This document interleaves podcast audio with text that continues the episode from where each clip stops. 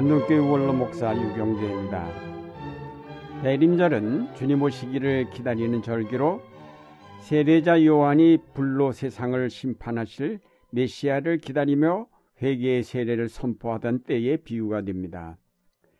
세례자 요한은 오실 메시아에 대해서 특별한 기대를 걸고 요단강으로 세례를 받으러 나온 사람들에게 외쳤습니다. 그의 외침을 조금 풀어본다면 이렇습니다. 지금 있는 세상은 종말이 올 것이다. 도끼가 나무 뿌리에 놓여 있다. 그 도끼를 잡은 분이 내 뒤에 오실 것이다. 그는 요단강에서 내가 세례를 주는 것과 같은 사소한 일에는 더 이상 관심을 갖지 않을 것이다. 그는 성령과 불로 먼저 세상을 멸망시키시고 새 세상을 만드실 것이다. 그러므로 새 세상이 올 때에 거기에 합당하도록 회개하라. 그렇지 않으면 너희들은 노아의 홍수를 어린애 장난과 같이 여기게 될 만한 심판으로 멸망받게 될 것이다. 요한은 어려서부터 사회를 등지고 광야로 나가 메뚜기와 석청을 먹으면서 야인으로 생활을 했습니다. 그의 광야 생활은 바로 부패한 사회에 대한 반발이요 부정을 의미합니다. 이런 요한의 성장 배경을 바탕으로 볼 때에 그의 메시지가 비판적이요 독설적일 수밖에 없음을 이해할 수 있습니다. 따라서 그가 예배하는 메시아에게 거는 기대는 각별할 수밖에 없습니다. 메시아가 오시면 이 썩어 빠진 세상을 심판하시고 새로운 세계를 이루실 것이라고 기대하였습니다. 그런데 그가 메시아라고 기대한 예수가 나타나셨는데도 아무런 변화가 일어나지를 않았습니다. 그가 예언하였던 대심판의 징조는 어디에도 보이지 않았습니다. 오히려 지금 자신은 헤롯 왕에 의해 감옥에 갇힌 신세입니다. 그는 감옥에서 이제나 저제나 하고 기다렸습니다. 그러나 아무 일도 일어나지 않았습니다. 이때 요한의 심정은 얼마나 참담하였을까요? 요한이 제자들을 통하여 듣는 소식은 나사렛 예수가 예루살렘에는 얼씬도 하지 않고 변방인 갈릴리 지역에서 바리새인들을 피해 다니며 병든 자들이나 고쳐주고 몇 가지 기적을 행할 뿐이라는 것이었습니다. 이런 일들은 요한이 기대했던 것에 반도 못 미치는 것들이었습니다. 오늘 우리도 요한과 비슷한 경험을 하였다고 고백하지 않을 수 없습니다. 예수가 오시면 불공정하고 불의한 이 세상이 당장 바뀌고 우리의 삶이 물질적으로 풍요롭고 안정된 삶이 될 것으로 기대를 하였습니다. 그러나 우리의 그런 기대가 응답되어 본 적은 별로 없습니다. 그런 기대를 가졌다가 요한처럼 실망을 맛보았을 뿐입니다. 기독교 2000년의 역사가 지나는 동안 세상에서 달라진 것이 무엇인가? 과거처럼 오늘날도 여전히 고난과 범죄와 미움이 계속되지 않는가? 예수 그리스도를 믿음으로 전쟁이 한 번이라도 피해갔으며 수많은 감옥이 하나라도 줄어들었으며 한 국가라도 진정으로 정의로운 나라로 바뀌었는가? 달라지기는커녕 더 악해지고 더 불공정한 세계가 되지 않았는가? 이렇게 볼 때 과연 예수님은 우리가 기대한 메시아인가 하는 의문이 들지 않을 수 없습니다.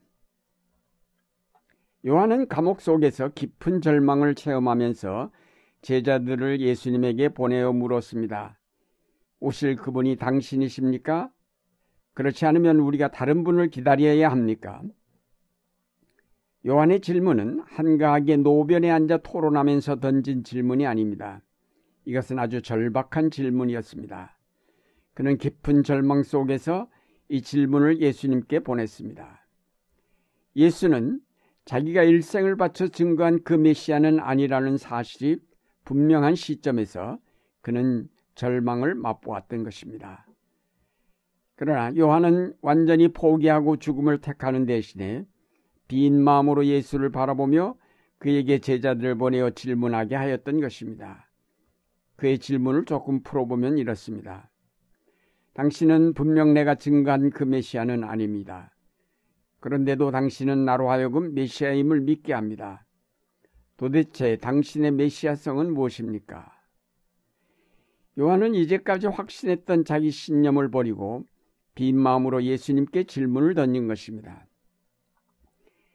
우리가 진정 그리스도를 만나려면 이제까지 우리가 간직해온 자존심과 고집이 깨어지는 고뇌의 밤을 거치지 않고는 어렵습니다. 눈물로 침상을 띄울 만큼 자기가 깨어지는 아픔을 통과하지 않고는 누구도 진정으로 하나님의 뜻을 올바로 받아들이기 어렵습니다. 대림절이 참회의 기간이 되어야 할 이유가 바로 여기에 있습니다. 대림절은 보라색이 상징하는 것처럼 가슴을 찢으며 자신을 지탱해온 자존심을 깨는 기간입니다. 진정 겸손한 자로 오시는 예수 그리스도를 맞이하려면 우리 자신이 빈 구유처럼 준비되지 않으면 안 될 것입니다. 우린 여기서 분명히 알아야 합니다. 하나님의 역사는 우리가 기대했던 대로 이루어지는 것이 아닙니다. 우리 나름대로의 기대를 갖고 기다릴 때는 오히려 절망을 맛볼 뿐입니다. 그러므로 빈 마음으로 그분이 역사하시는 모습을 지켜보는 것만이 우리가 취할 바른 자세입니다. 우리가 무엇을 이루어 주시기를 기도할 것이 아니라 그가 우리 속에 그분의 뜻대로 역사하시기를 기다릴 뿐입니다. 그런 의미에서 기다림은 철저한 자기 부정을 필요로 합니다. 그 부정을 통해서 나의 기대와 욕망을 완전히 비우고 빈 마음이 될 때 거기에 하나님의 구원의 은총이 임하게 될 것입니다. 요한의 제자들이 와서 질문하였을 때 예수님은 소경이 보며 안전뱅이가 걸으며 나병 환자가 깨끗함을 받으며 귀머거리가 들으며 죽은 자가 살아나며 가난한 자에게 복음이 전파된다 하라고 대답하셨습니다. 이것은 세례자 요한이 기대했던 불의 대심판과는 전혀 다른 것이었습니다. 거기에는 무서운 심판 대신 치유와 생명과 복음이 있을 뿐입니다. 세계는 확실히 세례자 요한이 기대했던 것처럼 한꺼번에 놀라운 변혁을 일으키지는 않았습니다. 예수 그리스도의 십자가를 통한 구원의 역사가 세계를 하루아침에 평화롭게 만들지 않은 것이 분명합니다.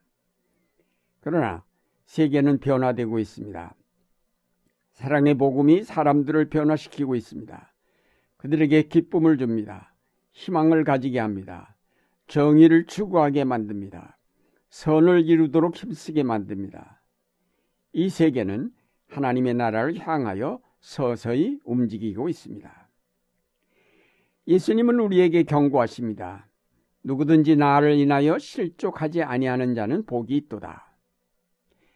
우리 편리한 대로 예수를 이해할 때에 예수로 말미암아 걸려 넘어지게 될 것입니다.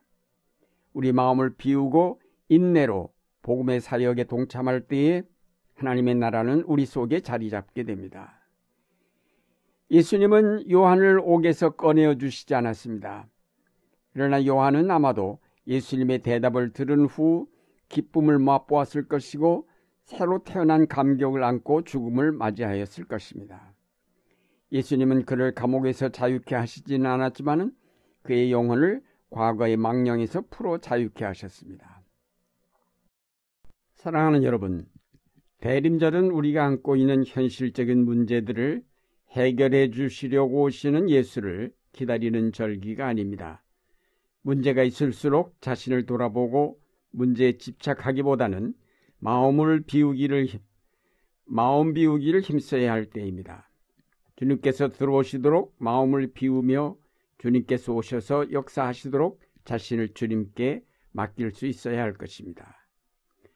오실 그분이 당신입니까? 라는 요한의 질문은 바로 자신의 잘못된 아집을 깨고 이제 새롭게 주님의 역사를 기다리는 겸허한 자의 기도입니다. 주님은 바로 이런 기도에 응답하시며 치유와 생명의 역사로 우리와 함께 하십니다. 이제 대림절에 마음을 비우고 겸손함으로 주님을 영접하고 그가 보여주시는 하나님의 나라를 바라보며 나아가는 여러분이 되시기를 바랍니다.